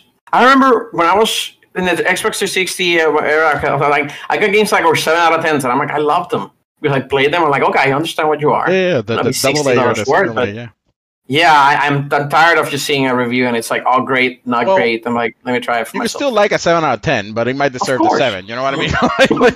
Of course, yeah, sell that. All right, sorry, last shot. Damn, here we go. Keep going. Somebody triggered me, and they're like, I'm gonna defend myself. Defend my honor. And again, I showed you guys. I put up hundreds of hours into that game, so it wasn't a complete 8. It just shined its welcome, or whatever it's called. All right, with that, let's wrap up. Those are our appetizers and our news for this week. We're moving on to our desserts.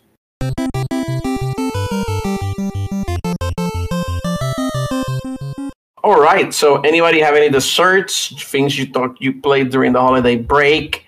Since we couldn't talk about it in the main podcast, but we had a lot of good topics. We were due. It's kind of like a news roundup, and it was a lot to talk about. Anything from anybody desserts-wise? Could go first. I'll do a short version of what I was gonna. I can do mine if you want. I just don't want to go last. All right, I'll go first. My dessert is that there was a new trailer on the different transformations for Princess Peach Showtime, which is the action-adventure game from Nintendo. What about it? I didn't get a good feel at all from this trailer. Aha! I saw that from day one. So here's what I saw. I saw something that was so. It's almost like you're not playing the game when the clips that I saw, because they show a bunch of confirmations that you can turn into a cowgirl, that you can turn into a ninja, that you can turn into a detective. But it seemed so boring. So you're not really playing anything. There's nothing to play there. In the detective thing, she's just following footsteps on the ground, and I'm like, no, duh. Like, I'm not expecting Ace Attorney here, but something not for a 5-year-old, and that maybe the game is for that. Who is this game intended for, Eric? Little girls. I mean, maybe. What's the target audience? I am dead serious. Like, I might sound like I'm joking, but I'm dead serious. So, that's the thing. Look, I played the last Peach game that came out for the DS. And everybody's like, "Oh, it's too simple. It's about emotions and stuff." But I thought it was a very simple platformer with some puzzles that you had to resolve by using the different powers. I call them powers because the game is like, "Oh, I use emotions," and I'm like, "That's kind of simplifying it." As a meter game wise, it was basically just use X power to go up, right? Use X power to fly for a couple of seconds to get that higher platform. And I thought that was good because I was like, that's a simple game. This, I have no idea. It completely turned me off, this trailer. If you haven't watched it, I think I shared it with the group. If not, I'll share it again. Are you gonna? I didn't because I have no interest in that game already, though. I've been the hater all along. I'm not interested in this game, but this game was like, oh, you can turn into a ninja. And then they show Peach as a ninja, a couple of bushes, and a guy looking away from the bushes, like Splinter Cell, Tenchu, whatever, 101. But it was so simple because it's like a 2D. So she just moves 2 steps to the left, goes into the bushes, and then boom, takes the guy out. And I'm it's for kids. It's beyond, but it almost. I don't even know for kids, man. For toddlers. It didn't even feel for kids. It felt for toddlers. It's like Mario, like original Mario, like Mario Bros. For the whatever NES seems like 10 times more complicated than this, and this is going to be the my mind. The Balan Wonder World or Land. Yeah, it really feels that way. You know, I don't know why it gave me those vibes, and I'm like, what is this? Yeah, and I mean so that's my dessert. I mentioned it from the beginning, dude. I was like, this is not it, Chief. Like, give Peach a better fucking game than this. Because I was completely sold. I would have drafted that game if you let me. Now I'm just in the trailer. I'm like, I still hope I'm wrong and that it like does well and it reviews well and like, you know, like it's a fun thing. But yeah, but again, I still hope it's good because if it is good and it's more towards like maybe like the last Kirby game that came out, something like that. Yeah, that'd be great. That's a game for kids. But it's fine. Yeah, it's fine. I played it. I enjoyed it. I didn't beat it because I ran out of fucking, you know, I kind of got bored with it, but it was fine, you know? But this feels like a dumber down version of that. That was already pretty basic. Yeah, that's why I'm like, there might be problems here. Either way, that was my dessert. Manny? Yeah, I'll go next. So, I was going to talk about the games I played over the holidays or whatever. Right, that was kind of the main course. I'll just talk about one game. Where the hell did I have? Okay, 2. I'll do 3. Yeah. So one of them's quick. Ember Knights is a Steam game on Steam. It's a 4-player roguelike. Very fun, very good. very good couch co-op experience. It's competent. It's almost like, I wouldn't say at the level of Hades. Hades is fucking hella top tier, but it's, damn, you know, it's good enough that I'm like, I don't know if there's a, like, it's almost at that level, right? Like, there's some good roguelikes, and this is one of the good ones. That's a pretty good, you know, that's a pretty good comparison, by the way. Yeah, no, that's what I'm saying. I cannot compare it to Hades, because Hades is too good, but it's the tier below. Hades on a tier in his own, and then below Hades there's a bunch of good ones, but this is not good. So, Ember Knights, I already talked about Return of the Overland last week. I want to plug in Vampire Survivors again. Played that, bro. I played that with you and Caesar the last day that we were there. We did. Since I went from what is this to I love the way I explained the game to Caesar. Incredibly basic, like low. As soon as I turned it on, he's like, "What is this? I do not like it." We start playing it anyways. I told him 98% of people like this on Steam. We start playing it anyways. I'm like, I sort of got like 5 minutes in. He was like, "Go, motherfucker, press your buttons. I don't care. I want to play." He's like, "I don't care about what you're reading or what you're thinking. I just want to play video games." Yeah, he went full 80 like I've never seen, but in such a good way. Yeah. That kind of joy, that's video games in a nutshell. Yeah. And it was like, I don't know. I love that game. Bro, when I came back here, I fucking played the shit out of it. I beat it again. Quote unquote beat. Actually got 100% achievements again. Because I had that when it was like 120 achievements. They're up to 190 achievements. So I unlocked the rest. I love that game. Fucking absolutely adore that game. But the game that I wanted to talk about the most is Goat Simulator 3. Oh God. Please explain. I enjoyed it. It's a dumb, silly. Again, I'm not doing it. I'm interested. That's what I really want to hear. It's on Game Pass. It's 4 players. I played it already though, so I don't know if I'll play it again. Maybe I'll do like a session with y'all if you want to do it. But let's see. But it's just an open world, you could say. Like, you know, you're like on one big island with a lot of dumb little objectives, and you just have fun doing them. Lots of things that make you laugh. Lots of puns, jokes. I don't know, right? Like making fun of Marvel movies, stuff like that, making fun of tropes, gaming, whether it's gaming tropes or whatever. Like the game literally, this is the start, but I guess I'll spoil it. Literally starts like Skyrim, and I was like, this is like Skyrim, and then the game acknowledges that it's like Skyrim. I was like, oh shit, I saw what you were doing, game, and then you still told me, but it was like. Yeah, and that happened all the time. I was like, oh shit, this is Silent Hill. Oh shit, this is whatever, right? And it was like Harry Potter, whatever the fuck, right? Like there's a ton of like that type of stuff. It's a funny game to play. It's not the most exciting gameplay wise. It's a collectathon. So you could say enjoyable for it was. I enjoyed it. That sounds good actually, yeah. Yeah, better than Goat Simulator 1. I don't think anybody played that one either, but I played it. No, I might not that. No, I didn't. All right. I'm done. All right. Gilbert?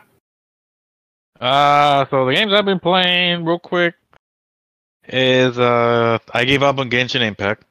That's right, I gave up. Manny saw the atrocity that happened. Yeah, you played that game poorly. That was the atrocity. It wasn't the pools. I didn't get any pools. You literally told you played poorly. Yeah, so I switched to Honkai Star Rail. That's where it's at. So I'm playing Honkai Star Rail, giving it a try, and then I'm playing right now. Fighting game wise, I'm playing Granblue Fantasy Versus Rising still. Just trying to learn, get the muscle memory down, as I was telling Eric. So this game is fantastic so far. And then we got Under Night, which I just downloaded too, and that game just came out, and I got Tekken 8 coming out on Friday, so this is gonna be. Isn't it tomorrow? It says playable tomorrow on Steam. It could be tomorrow. Yeah. It says like, January 25th. Steam is usually crazy. Like on the what is it like the universal time? Yeah, which is like 5 hours ahead. So you could play it at like an 8 p.m. or 7 p.m. or something like that usually. Yeah. Because the thing is, the Under Night 2 came out at like 11 UTC, and I had checked. I'm like, oh, it's out now, like 5 minutes ago, type of deal. So, yeah, we got on, this year's gonna be fantastic at Evo. I agree 100%. Do you expect? I mean, Under Night In-Birth to be there? It should. I hope it is. Because you already have.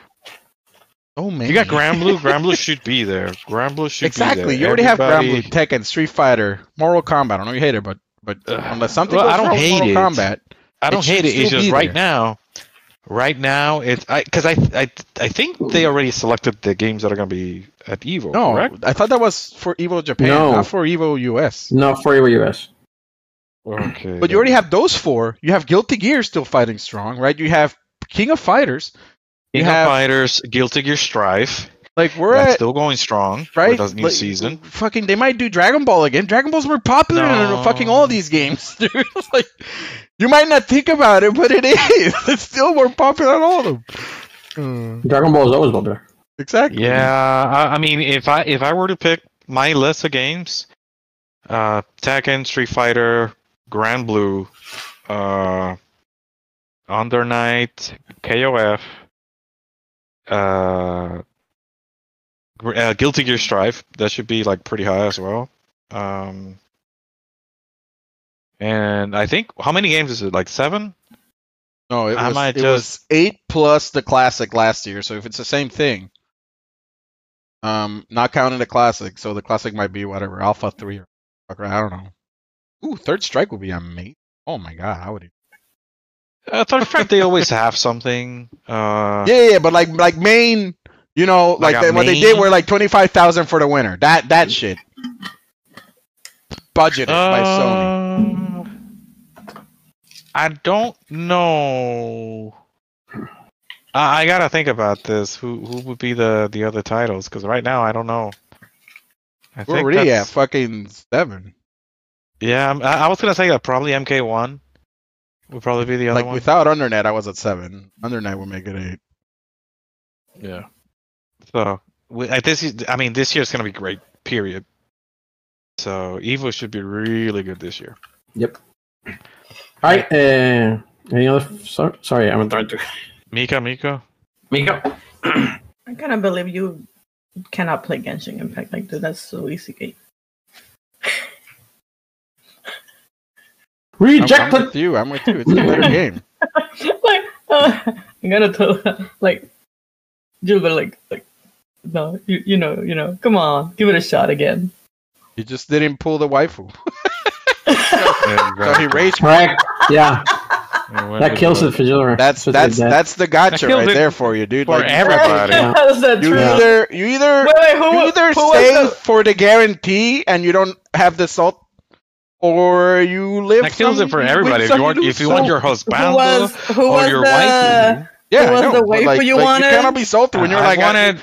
You didn't even have enough for a full. You didn't get Shogun. I didn't get Shogun. He got the 50-50 5-star, and he did not get Shogun. He got. Oh, what again? He got Diluc. When he saw that Diluc was bottom tier, he's like, "Fuck this shit, I'm out." Yeah, exactly what I said. And I'm still playing as Diluc. I'll stream my game right now. Fucking Diluc and my team. Whatever the fuck. I'll show you that they could do level 90 shit with ease. Diluc takes time to build, but once you build him, he's really strong. Yeah, but let me tell you something. Raiden Shogun takes no time to build, and she's really strong, right? Yeah, yeah. She's really strong. So anyway. The RNG guys were not in my favor. Diluc was more fun than Raiden Shogun to play. Yeah. Yeah. Diluc is more fun to play. It's still the funnest character I've played in that game so far. Yeah, I agree. I haven't played Kaching though. Who? Kaching. Alright, Mika, is that your dessert? Just bitching at Jover for giving up our game. Yeah, basically, yeah. Why should I return? I'm not gonna return. It's not gonna happen. All I need to do is uninstall the game right now. It's a fun game. It's a better game. I'm enjoying my time with Honkai. I really am. Yeah, you could enjoy your time with Genshin too. I mean, according to this, right now the strongest game character is Nubilette. Yeah, I would say so. That's what I'm saying. Like, if you look at these tier lists of these fucking games, you're gonna have a bad time. Sure. They're all different. Depends on how you build. I mean, some people really go into the building the characters road of the game. They like become hardcore on that. Yeah, I'm more of like, take this random shit. Yeah, Mika's completely casual in that sense. I do like it a little. Entirely casual. Which is why I was like, you know what? I have enough for, I don't know, 50 pulls or whatever, and I got lucky. I'm like, he did. Damn, man, this. But that's been my literal Genshin, like, it was literally like the last pull I get. My little Genshin history is like always on the last pull I get the fucking the star. The one you won. Over time, I could have gotten more pulls, right? Actually, no. That's what ended up happening. Like, I ended up saving for like another just one by one pulls, Mika. Like, I was like, I'm close to the pity. I'm close to the pity. Let me keep pulling. And I got her. And I still have what, like a week left? No, I think it's like 4 days on the matter. Whatever. There's 5 days left. Okay, right, but see. Like, I mean, Gilbert, technically you can still get her. Yeah, that's what I did. I didn't get her on my initial rolls. I kept rolling. I was like, I'm not gonna up on this shit. I want. You could have gotten try to get more stars in this few days. And could have. My current problem is same as Chong Li. I fucking unlocked her. Can't fucking use her because I don't have the. Who? Not Chong Li. I don't understand what you guys are talking about. I said Song I don't know what's going on. Okay, I'm sorry, I heard it wrong. See, Mika said it. I mean, official name is Chong Li. That's how you pronounce it. I'm still here in Street Fighter. Hello. Oh, that's me imagining about him. Sorry. Yeah, so Chong Li. God damn it, not Chun Li. You see? I added that into your mind. Yeah, you completely threw me off. Like, same thing. He's another fucking Genshin character, but the same thing where like I pulled him and I couldn't use him. He's S tier. Happened with Raiden Shogun where I pulled her and I cannot use her. You can never die if you have him. I mean, when he's under level, then his shield is weak. Yeah, you can. It makes it hard, but yeah, I'm working on him. Oh God, I'm getting pulled into this fucking conversation. All right, I'm out. Are we done? Oh, there's also DPS, yes. Main DPS, support tiers. People get really into that shit. Well, we can wrap. Yeah, and that's why I was telling Jobert, like, the Dr. Horatio or whatever the fuck. Dr. Horatio. That's a character from another TV show, which we won't talk about later. Okay, I gotta wrap up. No, not game related. I saw it today. I don't know if you guys heard it. There's officially a Friday the 13th TV show in development. Oh. Really? Is that finally out of the legal hell? It's gonna be a prequel though. Oh, I don't know about that. It's gonna be a prequel. Oh, the first final girl from the first movie is already hired for it, but they don't know what role.